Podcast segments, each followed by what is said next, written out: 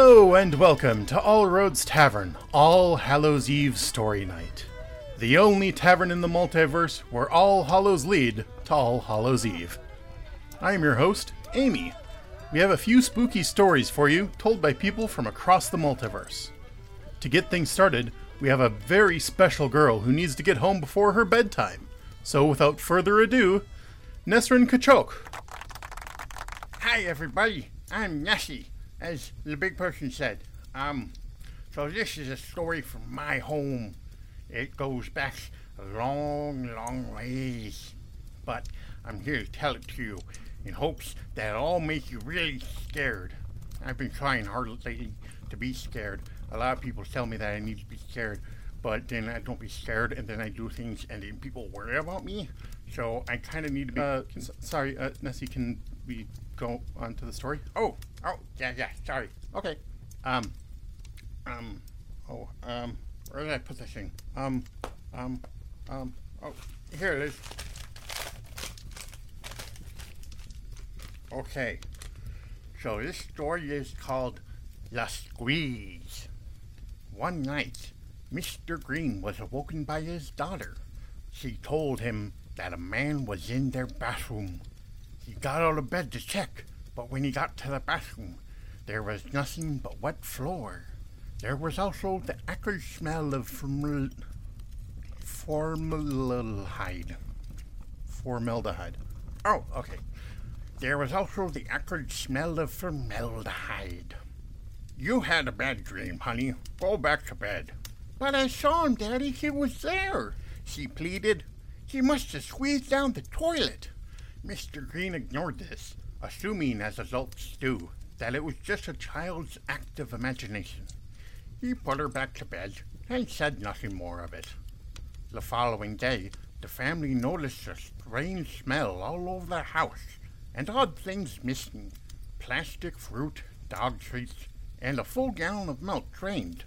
No one could find the family dog anywhere. Mr. Green scolded his daughter for being up to such mischief. She said it wasn't her fault. The man did it. He must have squeezed down the kitchen sink. You know, honey, that a person can't squeeze through such small places. You're telling a lie, said Mr. Green. No, a person can't, but the squeeze can. Mr. Green spanked her for being such a defiant child, and she would go to bed with no dessert. But she would never admit to doing anything. The next few nights, things kept disappearing. The kitchen sink became clogged with a mass of hair and pus boiled from the drain with a smell that was like death. Mr. Green called a plumber to look into it. When the plumber opened up the pipes, he found a mass of dog hair and bones. He had found the family dog, somehow stuffed down the pipes from the kitchen. I'm baffled, said the plumber. There's no way your dog could have gotten in there. What's stranger is that it appears to have been pulled from the inside. There's no way these pipes could have that kind of suction. It was then that Mr. Green stopped scolding his daughter. The following night, Mr. Green's daughter woke him up like she did before. Daddy! She screamed from her bedroom.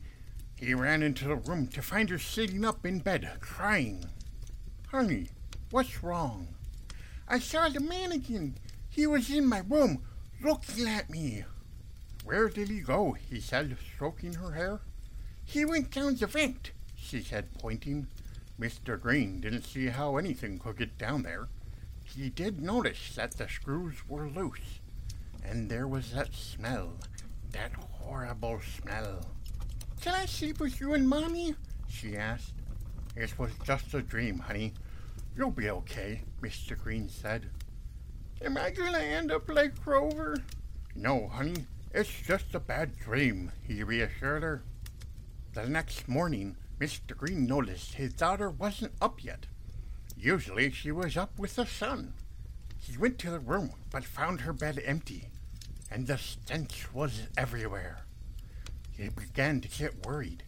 He searched the whole house, but there was no sign of her. So he called the police. They came and they searched the house and the yard and the neighbors' houses too. He told them about what she had said last night, about the man. The police took notes and began to form search parties. They'd find her. Thinking on what had happened before, Mr. Green turned on all the faucets. But all the drains were working perfectly. Then he suddenly became aware of the stench of death throughout the house. Moving about, he noticed it was worse near the air vents, so he asked the police to check. You can't imagine the pain Mr. Green felt when he saw his baby girl pulled from the ceiling air vent. Her body twisted and broken, crushed and squeezed, unrecognizable as his beautiful little girl. The investigators pinned him as a murderer. He pleaded innocence time and time again. He told them about the man, the man his daughter called the Squeeze, but no one believed him, just like he didn't believe his daughter. Then, the night he was found guilty, a guard walked past his cell and found it empty. The only signs of Mr. Green were an overflowing toilet and a trail of blood. No one ever saw him or the man again. If you listen late at night, you might hear a strange noise from the pipes. Check your bathroom and see if there's water on the floor. Account for everything. Are you missing anything? Odds and ends? Or food from the fridge? Do you smell the stench of death coming from your vents? It might just be your imagination. Or it might be something sinister squeezing through the pipes, looking for its next victim. Boo! okay, uh, thank you, everybody. I better go home. I have a curfew now. It's, it it, it, it kind of sucks. Bye. Next up, we have a mighty and feared terror of the sea, the almighty Fizzle! Once upon a midnight weary, while I pondered weekend weary, over many a quaint and curious volume of forgotten war. While I nodded nearly napping, suddenly there came a tapping, as if someone gently rapping, rapping at my chamber door. "'Tis some visitor,' I muttered, tapping at my chamber door. Only this and nothing more.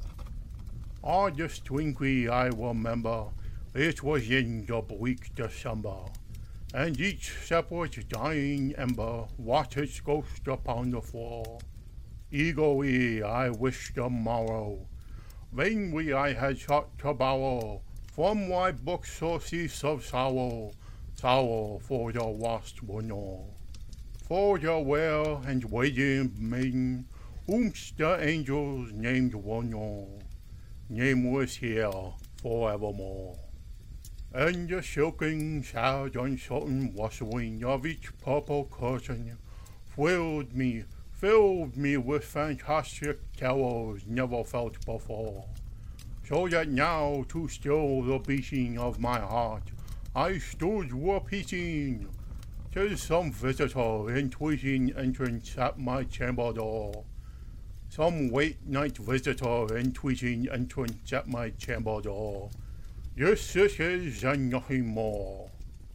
Presently my soul grew stronger, hesitating then no longer. Sir, said I, oh madam, truly your forgiveness I implore. But the fact is I was napping, and so gently you came rapping. And so faintly you came tapping, tapping at my chamber door, that I scarce was sure I heard you. Here I opened wide the door, darkness there, and nothing more. Deep into that darkness peering, long I stood there, wondering, fearing, doubting, dreaming dreams no mortal ever dared to dream before. But the silence was unbroken, and the stillness gave no token, and the only word there spoken was the whispered word, oh no. Yes, I whispered, and an echo murmured back the word, oh, one all, mere we this, and nothing more. Back into my chamber turning, all my soul within me burning.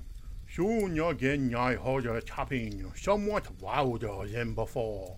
Surely, said I, surely there is something at my window lattice. Let me see then what thereat is, and this mystery explore. Let my heart be still a moment, and this mystery explore. 'Tis the wind and nothing more. Open here I flung the shutter, when with many a flirt and flutter, in there stepped the stately raven of the saintly days of yore. Not though the least obeisance made he, not a minute stopped or stayed he, but with mind of ward and weighty, perched above my chamber door, perched upon the bust of Pallas, just above my chamber door, perched and sat, and nothing more. Then this ebony bird beguiling my sad fancy into smiling by the grave and stone decorum of the continents at war. Though thy quest be shorn and shaven, thou, I said, art sure no quaven, ghastly grim and ancient waven, wandering from the nightly shore. Tell me what thy worldly name is on this night's plutonium shore. Quoth the raven, nevermore. Much I marveled this ungain we follow to hear discourse so plainly, though its answer little meaning, little reverence we bore. For we cannot help agreeing that no living human being ever yet was blessed with seeing bird above his chamber door, bird or beast upon the sculpted bust above his chamber door, with such a name as Nevermore. But the raven sitting warmly on the placid bust spoke only that one word as if his soul in that one word he did outpour. Nothing further than he uttered, not a feather than he fluttered, till I scarcely more than muttered. Other friends have flown before. On the morrow he will leave me, as my hopes have flown before. Then the bird said, Nevermore. Startled at the stillness broken by reply so aptly spoken, Doubtless, said I, what it utters is only stock and store, caught from some unhappy master whom unmerciful disaster followed fast and followed faster till his songs one burden bore, till the dirges of his hope that melancholy burden bore, of never, nevermore. But the raven still beguiling all my fancy into smiling, straight I wheel the cushioned seat in front of bird and bust and all. Then upon the velvet sinking, I betook myself to winking, fancy unto fancy, thinking what this ominous bird of yore, what this grim, ungainly, we want, and ominous bird of yore meant in croaking nevermore. Yes, I sat engaged in guessing, but no syllable expressing to the fowl whose fiery eyes now burned into my bosom's core. This and more I sat divining, with my head at ease reclining, on the cushion's velvet whining that the lamp wick wilted o'er, but whose velvet violet whining with the lamp like wilted o'er. She shall pass, ah, nevermore. Then methought the air grew denser, perfume from an unseen censer, swung by seraphim whose footfalls tinkled on the tufted floor. Wretch, I cried, thy God hath went thee, by the angels he hath sent thee, respite, respite, in your Nepenthe, from thy memories of hour. Quaff, oh quaff this kind Nepenthe, and forget this lost all. Quoth the raven, nevermore. Quaff it, said I, thing of evil, prophet still if bird or devil, Whether tempest sent, or whether tempest tossy here or shore, desolate yet all undaunted, on this desert land enchanted, on this home by horror haunted, tell me truly, I implore, is there, is there balm in Gilead? Tell me, tell me, I implore. Quoth the Raven, nevermore. Prophet, said I, sing of evil, prophet still with bird or devil. By that heaven that bends above us, by that God that we both adore, tell this soul with sorrow waiting if, within the distant Eden, it shall clasp a sainted maiden, whom the angels named one all. Clasp and wear and radiant maiden, whom the angels named one all. Quoth the Raven, nevermore. Be that word our sign of passing bird or fiend, I sweet upstarting. Get thee back into the tempest and the night plutonium shore. We've no black plume as token of that lie thou soul hast spoken. Leave my loneliness unbroken, quit the bust above my door. Take thy beak from out my heart, and take thy form from off my door. Quoth the Raven, nevermore. And the Raven never flitting, still is sitting, still is sitting on the power bust of powers just above my chamber door. And his eyes have all the seeming of a demon's that is dreaming, and the lamp lamplight o'er him streaming throws his shadow upon the floor. And my soul from out that shadow that lies floating on the floor shall be lifted nevermore. Hey, Fizzle, what are you doing? Get out of my books. Oh, no. Ugh, tough to follow that. But our next sardonic guest is sure to give us a devilishly good time. Argathon! Excuse me, I have a matter to pick over with you. Uh, what's that? I was told that once I leave here, I would not be able to go anywhere. Oh, yeah, that's uh, kind of how it works when you leave All Roads Tavern. You kind of go back to the when and where that you came from. Uh, you, you, it's kind of like you never left. This is unreasonable. I demand to be put somewhere else. Uh, sorry, um, I don't really have any say over that. Uh, the tavern kind of has a mind of its own. Ah, fine, but I will destroy you. Uh, kind of also can't do that. I mean, a lot of people have tried, and uh, I'm still here, so sorry. Whatever. I can still perform, though, right? Even though you threatened my life? Uh, yeah, sure, go right ahead, man. No harm, no foul, I guess. All right. Once upon a midnight dreary. Um, uh, sorry. Um, somebody already did that one. Oh, you have been bested, my fizzle. Hmm, shut up, dragon. I will destroy you. Oh no! Uh, actually, um, can't destroy anyone here. It's not really just me. Um, violence is very looked down upon, and shut up. Fine, whatever. I'll use my other story then. The Red Death has long devastated the country. No pestilence had ever been so fatal or hideous. Blood was its avatar, and its seal, the redness and the horror of blood. There were sharp pains and sudden dizziness, and then sudden profuse bleedings at the pores with dissolution. The scarlet stains upon the body, and especially upon the face of the victim, were the best pan which shut him out from the aid and from the sympathy of his fellow man. And the whole seizure, progress, and termination of the disease were the incidents of half an hour. But the Prince Prospero was happy and dauntless and sagacious.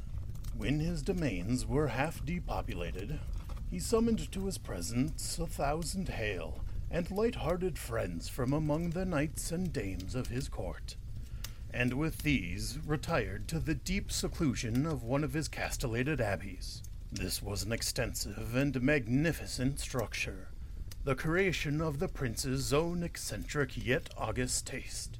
A strong and lofty wall griddled it in. This wall had gates of iron. The courtiers, having entered, brought furnaces and massy hammers and welded the bolts. They resolved to leave the means neither of ingress or egress to the sudden impulses of despair from without or of frenzy from within. The abbey was amply provisioned. With such precautions, the courtiers might bide defiance to contagion. The external world would take care of itself. In the meantime, it was folly to grieve or to think. The prince had provided all the appliances of pleasure. There were buffoons, there was improvisatory, there were ballet dancers, there were magicians, there were cards, there was beauty, there was wine. All these and security were within. Without was the Red Death. It was towards the close of the fifth or sixth moon of his seclusion, and while the pestilence raged most furiously abroad, that the Prince Prospero entertained his thousand friends at a masked ball of the most unusual magnificence. It was a voluptuous scene, that masquerade. But first, let me tell you the rooms in which it was held. There were seven, an imperial suite. In many palaces, however, such suites form a long and straight vista, while the folding doors slid back nearly to the walls on either hand, so that the view of the whole extent is scarcely impeded. Here the case was very different, as might have been expected from the Duke's love of the bizarre. The apartments were so irregularly disposed that the vision embraced but little more than one at a time. There was a sharp turn at every twenty or thirty yards, and at each turn a novel effect. To the right and left, in the middle of each wall, a tall and narrow Gothic window looked upon a closed corridor which pursued the windings of the suite. These windows were of stained glass, whose color varied in accordance with the prevailing hue of the decorations of the chamber into which it opened. That at the eastern extremities was hung, for example, in blue, and vividly blue were its windows. The second chamber was purple in its ornaments and tapestries, and here the panes were purple. The third was green throughout, and so were the casements. The fourth was furnished and litten with orange, the fifth with white, the sixth with violet, the seventh apartment was closely shrouded in black velvet tapestries that hung all over the ceiling and down the walls, falling in heavy folds upon the carpet of the same material and hue. But in this chamber only, the color of the windows failed to correspond with the decoration. The panes here were scarlet, a deep blood color. Now, in no one of the seven apartments was there any lamp or candelabrum, amid the profusion of golden ornaments that lay scattered to and fro, or depended from the roof. There was no light of any kind emitting from lamp or candle within the suite of chambers. But in the corridors that followed the suite there stood, opposite to each window, a heavy tripod bearing a brazier of fire that projected its rays through the tinted glass and so glaringly illuminated the room, and thus were produced a multitude of gaudy and fantastic appearances. But in the western chamber, or black chamber, the effect of the firelight that streamed upon the dark hangings through the blood tinted panes was ghastly in the extreme, and produced so wild a look upon its countenance of those who entered, that few of the company bold enough to set foot within its precincts at all. It was in this apartment also that there stood against the western wall a gigantic clock of ebony. Its pendulum swung to and fro with a dull, heavy, monotonous clang, and when the minute hand made the circuit of the face, and the hour was to be stricken, there came forth from the brazen lungs of the clock a sound which was clear and loud and deep and exceedingly musical but of so peculiar a note and emphasis that, at each lapse of an hour, the musicians in the orchestra were constrained to pause momentarily in their performance to hearken to the sound. And thus the waltzers perforce ceased their evolutions, and there was a brief disconcert of the whole gay company. And while the chimes of the clock yet rang, it was observed that the giddiest grew pale, and that the more aged and sedate passed their hands over their brow, as if in confused reverie or meditation. But when the echoes had fully ceased, a light laughter at once pervaded the assembly. The musicians looked at each other and smiled as if their own nervousness and folly, and made whispering vows to each other that the next chiming of the clock should produce in them no similar emotion. And then, after the lapse of sixty minutes, which embraced three thousand and six hundred seconds of time that flies, there came yet another chime of the clock, and then there was the same disconcert and tremulousness and meditation as before. But in spite of these things, it was a gay and magnificent revel. The tastes of the Duke were particular. He had a fine eye for color and effects. He disregarded the decora of mere fashion.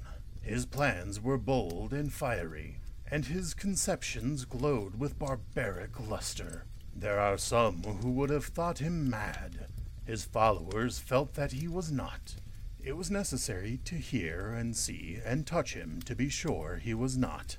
He had directed in great part the movable embellishments of the seven chambers upon occasion of this great fete, and it was his own guiding taste which had given character to the costumes of the masqueraders. Be sure they were grotesque. There was much glare and glitter and piquancy and phantasm, much of what has been seen in Hernani. There were arabesque figures with unsuited limbs and appointments. There were delirious fancies, such as the madman fashions. There was much of the beautiful, much of the wanton, much of the bizarre, something of the terrible, and not a little of which might have excited disgust. To and fro in the seven chambers were stocked, in fact, with a multitude of dreams, and these, the dreams, writhed in and about, taking hue from the rooms, and causing the wild music of the orchestra to seem as the echo of their steps. And anon these strikes the ebony clock which stands in the hall of velvet, and then, momently, all is still, and all is silent save the voice of the clock. The dreams are stiff frozen as they stand, but the echoes of the chime die away. They have endured but an instant, and a light half subdued laughter floats after them as they depart. And now again the music swells, and the dreams live and writhe to and fro more merrily than ever, taking hues from the many tinted windows through which stream the rays from the tripods. But to the chamber which lies most westwardly of the seven, there are now none of the maskers who venture, for the night is waning away, and there flows a ruddier light through the blood colored panes, and the blackness of the sable drapery appalls and to him whose foot falls upon the sable carpet, there comes from the near clock of ebony a muffled peal, more solemnly emphatic than any which reaches their ears, who indulge in the more remote gaieties of the other apartments. But these other apartments were densely crowded, and in them beat feverishly the heart of life, and the revel went whirling on, until at length was sounded the twelfth hour upon the clock. And then the music ceased, as I have told, and the evolutions of the waltzers were quieted, and there was an uneasy cessation of all things as before. But now there were twelve strokes to be sounded by the bell of the clock, and thus it happened, perhaps, that more thought crept, with more of time, into the meditations of the thoughts among those who revelled, and thus again it happened, perhaps, that before the last echoes of the last chime had utterly sunk into silence, there were many individuals in the crowd who had found leisure to become aware of the presence of a masked figure which had arrested the attention of no single individual before. And the rumor of this new presence having spread itself whispering around, there arose at length from the whole company a buzz or murmur expressive at first of disapprobation and surprise, then, finally, of terror and horror and of disgust. In an assembly of phantasms such as I have painted, it may be well supposed that no ordinary appearance could have excited such sensation. In truth, the masquerade license of the night was nearly unlimited. But the figure in question had out Heroded Herod, and gone beyond the bounds of even the prince's indefinite decorum. There are chords in the hearts of much recklessness which cannot be touched without emotion, even with the utterly lost, to whom life and death are equally jests. There are matters which no jest can be properly made. The whole company, indeed, seemed now deeply to feel that the costume and the bearing of the stranger neither wit nor propriety existed. The figure was tall and gaunt, and shrouded from head to foot in the habiliments of the grave.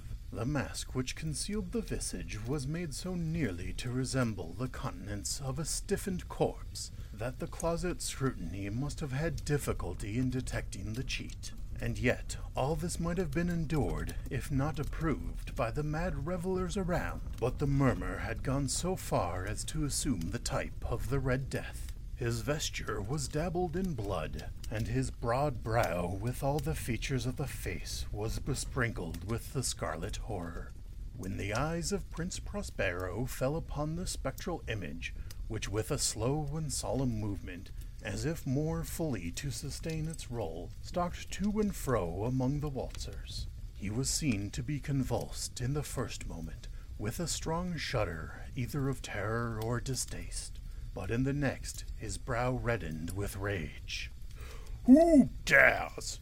he demanded hoarsely of the group that stood around him. Who dares thus to make a mockery of our woes? Uncase the varlet, that we may know whom we have to hang tomorrow at sunrise from the battlements. Will no one stir at my bidding? Stop him and strip him, I say, of those redden vestures of sacrilege. It was in the eastern or blue chamber in which stood the Prince Prospero as he uttered these words. They rang throughout the seven rooms loudly and clear, for the prince was a bold and robust man, and the music had become hushed at the waving of his hand. It was in the blue room where stood the prince, with a group of pale courtiers by his side.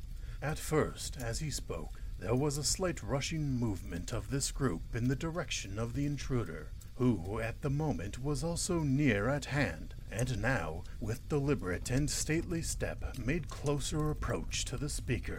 But from a certain nameless awe with which the mad assumptions of the murmur had inspired the whole party, there were found none who would put forth hand to seize him, so that, unimpeded, he passed within a yard of the prince's person, and while the vast assembly, as if with one impulse, shrank from the center of the room to the walls, he made his way uninterruptedly but with the same and solemn measured step which had distinguished him from the first, through the blue chamber to the purple, through the purple to the green, through the green to the orange, through this again to the white, and even thence to the violet, ere a decided movement had been made to arrest him.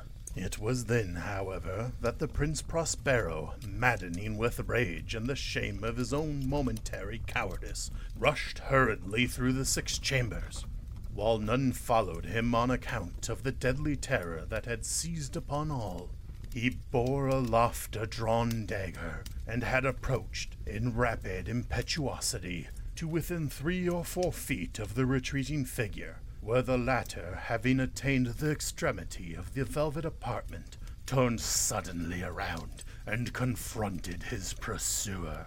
There was a sharp cry, and the dagger dropped gleaming upon the sable carpet, upon which instantly after fell prostrate in death the Prince Prospero. Then, summoning the wild courage of despair, a throng of revelers at once threw themselves into the black apartment, and seizing the murmur, whose tall figure stood erect and motionless within the shadow of the ebony clock, gasped in unutterable horror at finding the grave cerements and corpse-like mask which they had handled so violent and rudeness, untenanted by any tangible form, and now was acknowledged the presence of the Red Death.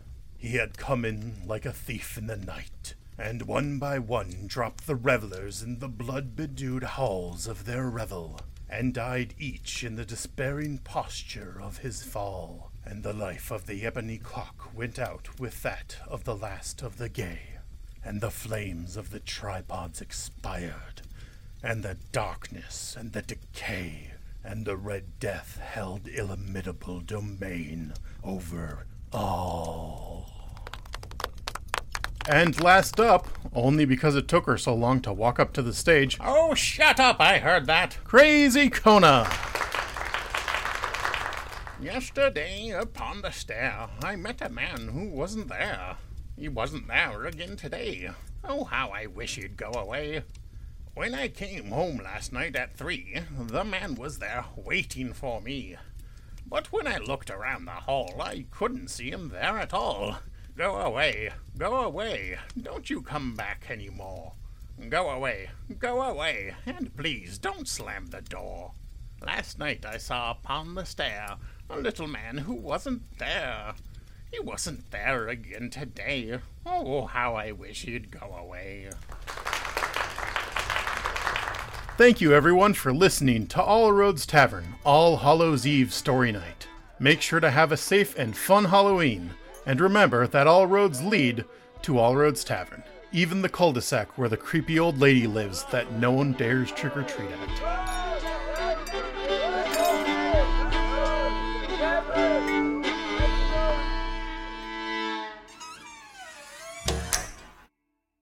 This, this, This has been a Lithmage adventure. For more tales, go to lithmage.com. where we forge the fantastic.